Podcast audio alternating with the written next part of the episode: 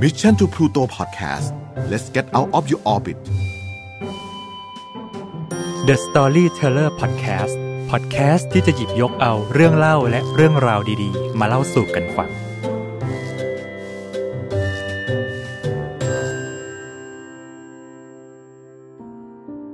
สวัสดีครับ ยินดีต้อนรับทุกคนเข้าสู่ The Storyteller ASMR Midnight Story อีกครั้งนะครับ คุณอยู่กับผมเบียร์ชลัดเช่นเคย สำหรับวันนี้เราก็เดินทางมาถึงตอนที่ 3 ของ Special Season นิทานในตำนานกันแล้วนะครับ เป็นยังไงกันบ้างครับ กับ 2 ตอนที่ผ่านไปของนิทานกริม ชอบกันไหม เช่นเคยนะครับ มีอะไรก็พูดคุย feedback กันได้ในทุกๆ ช่องทางเลยสำหรับค่ำคืนนี้นะครับ เราจะยังอยู่กันที่นิทานของสองพี่น้องตระกูลกริมเช่นเคย และวันนี้ก็จะเป็นเรื่องสุดท้ายแล้วล่ะครับ ที่ผมจะหยิบยกมาเล่าให้พวกเราทุกคนฟังกันในซีซั่นนี้ หากพวกเราพร้อมแล้ว ลองหาหูฟังดีๆ ที่ใส่แล้วรู้สึกสบายๆ ตัดเสียงรบกวนได้ยิ่งดีนะครับ เพื่อเพื่อนๆจะได้เข้าถึงรายละเอียดของเสียง และจะได้เป็นการเพิ่มอรรถรสในการรับฟังกันด้วย พร้อมกันนานแล้วใช่ไหมครับ ยังไงไปรับฟังนิทานดีๆ ก่อนนอนกันเลยดีกว่าครับ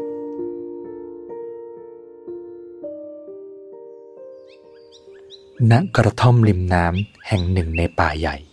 มีสามีภรรยาคู่หนึ่งอาศัยอยู่ในกระท่อมแห่งนี้ ชายหนุ่มจะมีหน้าที่ในการออกไปหาอาหารในทุกๆวัน ไม่ว่าจะเป็นการล่าสัตว์ เก็บผลไม้หรือตกปลา ชายหนุ่มผู้นี้เป็นคนที่รักภรรยามาก เขาออกไปทำงานและหาอาหารทุกๆวัน เพียงเพื่อหวังว่าจะทำให้ภรรยาของเขามีความสุข แต่ภรรยาของเขากลับเป็นผู้หญิงที่มีนิสัยขี้บ่น ไม่ว่าสามีจะทำอะไรให้ เธอกลับไม่เคยรู้สึกว่าตนได้สัมผัสกับคำว่าความสุขเลย ต่อให้เขาจะทำดีแค่ไหน มันก็ไม่เคยดีพอในสายตาของเธอ ถ้าเขาเก็บผลไม้มาได้ ก็มักจะถูกตำหนิว่าทำไมหามาได้แค่นี้ ถ้าเขาตกปลาตัวใหญ่มา ก็มักจะถูกบ่นว่ากินแต่ปลากินแต่ปลาเบื่อจะตายอยู่แล้ว ไม่ว่าชายหนุ่มจะทำอะไรก็จะได้รับแต่คำพร่ำบ่นเป็นการตอบแทน แต่ถึงกระนั้น ชายหนุ่มผู้นี้ก็ไม่เคยย่อท้อที่จะทำให้ภรรยาของเขามีความสุขให้ได้ อยู่มาวันหนึ่ง ขณะที่ชายหนุ่มกำลังตกปลาอยู่ริมน้ำปรากฏว่าวันนั้น เขาตกได้ปลาสีสันสวยงามเหลืองอลาม แต่ที่น่าประหลาดใจก็คือจู่ๆ เจ้าปลาตัวนั้นกลับพูดได้ ชายหนุ่มตกใจมาก เจ้าปลาตัวนั้นได้บอกกับชายหนุ่มว่า ตนเป็นเทวดาตกสวรรค์ลงมา ถ้าเจ้าปล่อยข้าไปเพื่อเป็นการพิสูจน์ว่าข้าเป็นเทวดาข้าจะให้พรกับเจ้าเป็นการตอบแทน ชายหนุ่มได้ยินดังนั้น คิดในใจว่าเจอปลาพูดได้แบบนี้ ยังไงก็คงกินไม่ลงแล้วล่ะ เขาจึงตัดสินใจที่จะปล่อยเจ้าปลาวิเศษตัวนี้ไป และด้วยความตื่นเต้น เขาจึงรีบกลับบ้านไปเล่าให้ภรรยาฟัง เช่นเคย ชายหนุ่มถูกภรรยาต่อว่าอีกครั้ง เฮ้ยทำไมเจ้าถึงโง่เช่นนี้ ขอพรได้ทำไมไม่ขอล่ะ เจ้าไม่เห็นหรือไง ว่าบ้านเราอะ หลังเล็กยิงกับรูหนู ทั้งเหม็นทั้งสกปรกเพียงแค่ข้าได้บ้านหลังใหญ่กว่านี้ข้าก็คงจะมีความสุข เมื่อชายหนุ่มได้ยินดังนั้น จึงตัดสินใจเดินกลับไปที่ริมน้ำเพื่อหาเจ้าปลาน้อย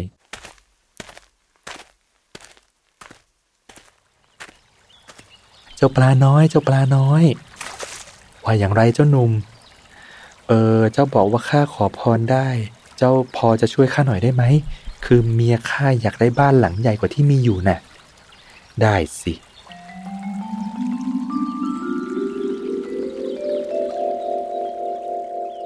เมื่อชายหนุ่มเดินกลับไปถึงบ้าน เขาก็พบว่าภรรยาของเขากำลังอยู่ในบ้านหลังใหญ่พร้อมใบหน้าที่ยิ้มแย้ม โห สุดยอดจริงๆ เป็นยังไงบ้าง เจ้ามีความสุขแล้วใช่ไหม อืม มันก็ดีนะ แต่ข้าก็รู้สึกว่ามันก็ยังไม่สุขเท่าไหร่หรอก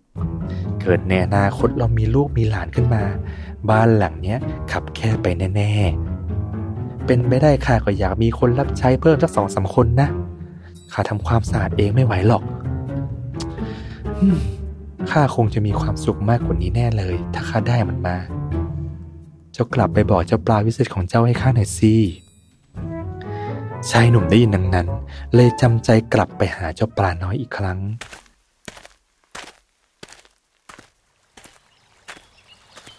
เจ้าปลาน้อย เจ้าปลาน้อย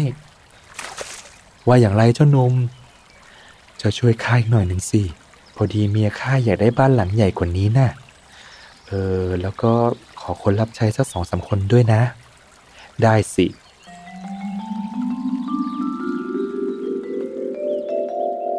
ชายหนุ่มเดินกลับไป ครั้งนี้เขาพบคฤหาสน์หลังใหญ่ตั้งอยู่แทนที่บ้านหลังเดิม เมื่อเดินเข้าไปด้านใน เขาก็เจอภรรยานั่งอยู่ พร้อมมีคนรับใช้คอยดูแล เป็นไงบ้าง เป็นไงบ้าง เจ้ามีความสุขแล้วใช่ไหม อืม มันดีมากเลย แต่ข้าก็ยังตอบไม่ได้หรอกนะ ว่ามันจะเรียกว่าความสุขไหม เพราะข้าก็รู้สึกว่าบ้านเราอะ มันช่างอยู่ห่างไกลตัวเมือง จะเดินทางเข้าเมืองแต่ละครั้งก็แสนจะยากลำบาก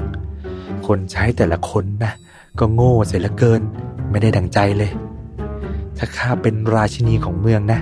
ข้าจะย้ายเมืองมาตั้งตรงนี้ รวมถึงให้คนเก่งๆมารับใช้ ถ้าได้แบบนั้นข้าคงมีความสุขมากกว่านี้แน่ๆเลย อืมจ้ากลับไปบอกเจ้าปลาวิเศษของเจ้าหน่อยสินะชายหนุ่มได้ยินดังนั้น ก็ตัดสินใจยอมบากหน้ากลับไปหาเจ้าปลาน้อยอีกครั้ง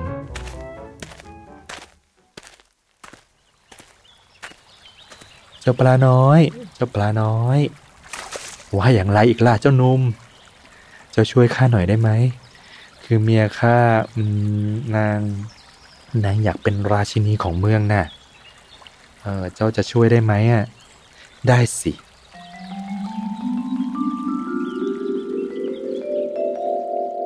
ชายหนุ่มเดินกลับไปครั้งนี้ เขาพบกับพระราชวังหลังใหญ่ เดินเข้าไปด้านในก็พบภรรยาตนเองนั่งอยู่บนบัลลังก์พร้อมมีเสนาบดีคอยรับใช้มากมาย เป็นยังไงเป็นยังไง เจ้ามีความสุขแล้วใช่ไหม อืม มันก็ดีนะ แต่ข้าก็ไม่รู้เหมือนกันแหละว่านี่คือความสุขหรือเปล่า ตอนนี้ภรรยามีทุกอย่างที่นางเคยคิดอยากจะมีไว้ในครอบครอง แต่เจ้าตัวก็ยังกลับรู้สึกไม่มีความสุข ในยามกลางคืน นางก็ไม่หลับไม่นอน ครุ่นคิดอยู่ตลอดเวลา ว่าจะต้องมีอะไรบางอย่างขาดหายไปแน่ ๆ แต่แล้วนางก็คิดไม่ออก วันเวลาผ่านไปวันแล้ววันเล่า บัดนี้นางกลายเป็นคนอารมณ์ฉุนเฉียวยิ่งกว่าเดิม เห็นอะไรก็หงุดหงิดขวางหูขวางตาไปหมด ครั้งหนึ่ง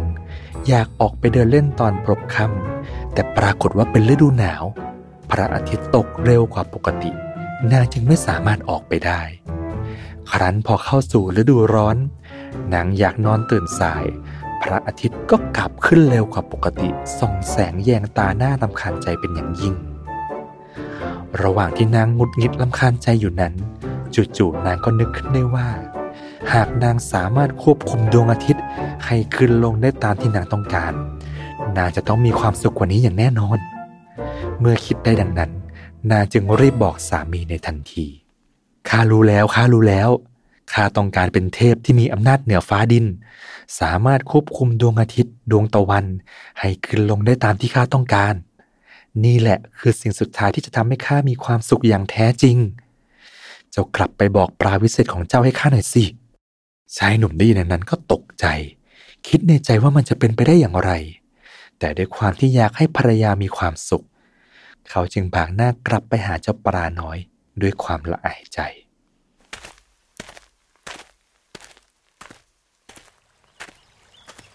เออเจ้าปลาน้อย เจ้าปลาน้อยว่าอย่างไรอีกล่ะเจ้านุ่ม เมียเจ้ายังไม่มีความสุขอีกหรือเออเจ้าปลา เจ้าช่วยข้าอีกสักครั้งนะ คือเมียข้าบอกว่าถ้าได้อันเนี้ยจะมีความสุขละเขาอยากเป็นเทพที่มีอำนาจเหนือฟ้าดินกำหนดเวลาขึ้นลงของดวงตะวันได้ เออเจ้าเจ้าพอจะช่วยข้าได้ไหมได้สิ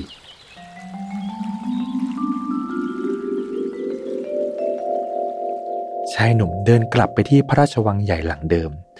แต่เมื่อเขาเดินเข้าไปด้านใน เขากลับพบแต่ความว่างเปล่า เขาไม่พบแม้แต่ภรรยาของตัวเอง ชายหนุ่มตกใจมาก แต่ก็ไม่รู้ว่าจะทำอย่างไร จึงตัดสินใจวิ่งกลับไปหาเจ้าปลาน้อยอีกครั้ง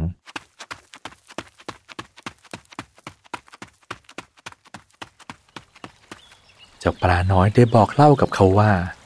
ภรรยาเจ้าอยู่ไหนนะลึก นางก็ได้ในสิ่งที่เขาขอแล้วไงล่ะ นางได้เป็นเทพไปแล้ว แล้วเทพที่ไหนจะไปมีตัวตนบนโลกมนุษย์ได้ล่ะ ชายหนุ่มได้ยินดังนั้นก็ตกใจเป็นอย่างมาก เขาร้องไห้ฟูมฟาย พยายามขอร้องให้เจ้าปลาน้อย ช่วยเอาภรรยากลับคืนมาให้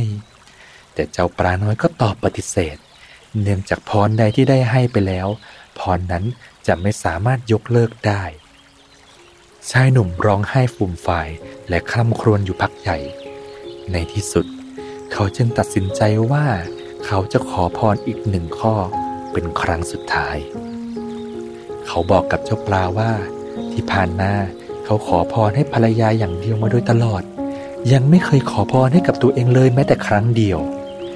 และตอนนี้ภรรยาที่รักก็จากเขาไปแล้ว ดังนั้น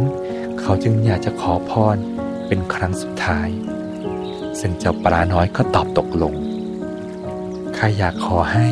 ภรรยาของข้ามีความสุขตลอดไป ได้สิ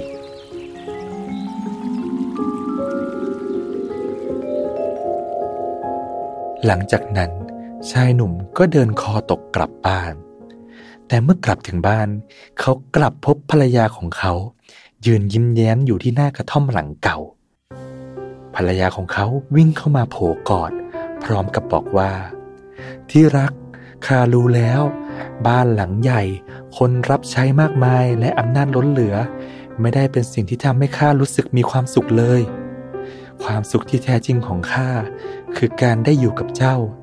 เจ้าที่รักข้าเสมอ เจ้าที่รักข้าที่สุด แต่นั่นกลับเป็นสิ่งเดียวที่ข้าไม่เคยมองเห็นคุณค่าของมันมาก่อนเลย สุดท้ายชายหนุ่มและภรรยา ก็อยู่ด้วยกันที่กระท่อมหลังเดิม ช่วยกันทำมาหากิน สร้างเนื้อสร้างตัวด้วยความรักและความเข้าใจ และทั้งสอง ก็อยู่ด้วยกัน อย่างมีความสุขตลอดไป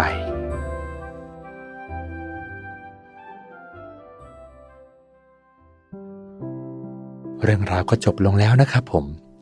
หากจะพูดถึงคำว่าความสุข ผมเชื่อเหลือเกินนะครับ ว่าคำคำนี้คือสิ่งที่หลาย ๆ คนตามหา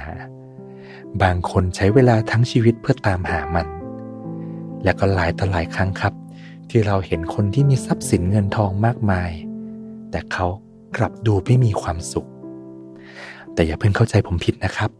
ผมไม่ได้บอกว่าการมีทรัพย์สินเงินทองแล้วจะไม่มีความสุข แต่สำหรับหลาย ๆ คน นั่นอาจจะไม่ใช่ปัจจัยที่จะทำให้เกิดความสุขครับ แน่นอนครับ ผมว่าคำว่าความสุขแต่ละคนย่อมมีนิยามที่แตกต่างกันออกไป บางคนอาจจะหมายถึงการมีทรัพย์สินเงินทองมากมาย หนุ่มๆได้มีรถสปอร์ต สาวๆได้ช้อปปิ้งแบบไม่ต้องดูราคา แต่สำหรับบางคนความสุขของเขา ก็อาจเป็นแค่การมี moment ดีๆ กับคุณพ่อ คุณแม่ หรือกับคนที่เขารัก หรือบางครั้งก็อาจจะเป็นแค่การได้ใช้เวลาอยู่กับตัวเอง อยู่กับธรรมชาติ อยู่กับสัตว์เลี้ยง หรืออยู่กับความเงียบสงบ ว่าแต่ความสุขของเพื่อนๆล่ะครับ คืออะไร ไม่ว่าความสุขของแต่ละคนจะหน้าตาเป็นอย่างไร ก็อย่าลืมที่จะแบ่งปันกันในคอมเมนต์นี้ด้วยนะครับ เพราะผมว่าคงไม่มีอะไรที่จะสามารถสร้างความสุขได้ดีเท่ากับการแบ่งปันความสุขให้กันและกัน สุดท้ายนี้ ก็ต้องขอขอบคุณแอปพลิเคชัน Storytel สำหรับนิทานสนุกๆเรื่อง The Fisherman and His Wife นะครับ แน่นอนครับสำหรับใครที่ยังไม่ง่วง เรามีนิทานดีๆ อีกมากมาย ให้เลือกฟังกันได้ต่อในแอปพลิเคชัน Storytel นะครับ เอาเป็นว่าฟังกันถึงเช้ายังไม่หมดเลย เพราะว่ามีนิทานดีๆ จากทุกมุมโลกให้เลือกเยอะจริง ๆและช่วงนี้ทางแอปพลิเคชันนะครับ ก็เปิดให้เพื่อนๆ สามารถทดลองใช้งานฟรีอีกด้วย ตามกันไปในลิงก์ที่ทีมงานจะโพสต์เอาไว้ใน description ได้เลยนะครับ แต่สำหรับวันนี้ ใครที่ยังไม่ง่วง ก็ไปต่อกันได้เลยนะครับ ส่วนตัวผมเองง่วงแล้วล่ะครับ ลาไปก่อน ฝันดีนะครับ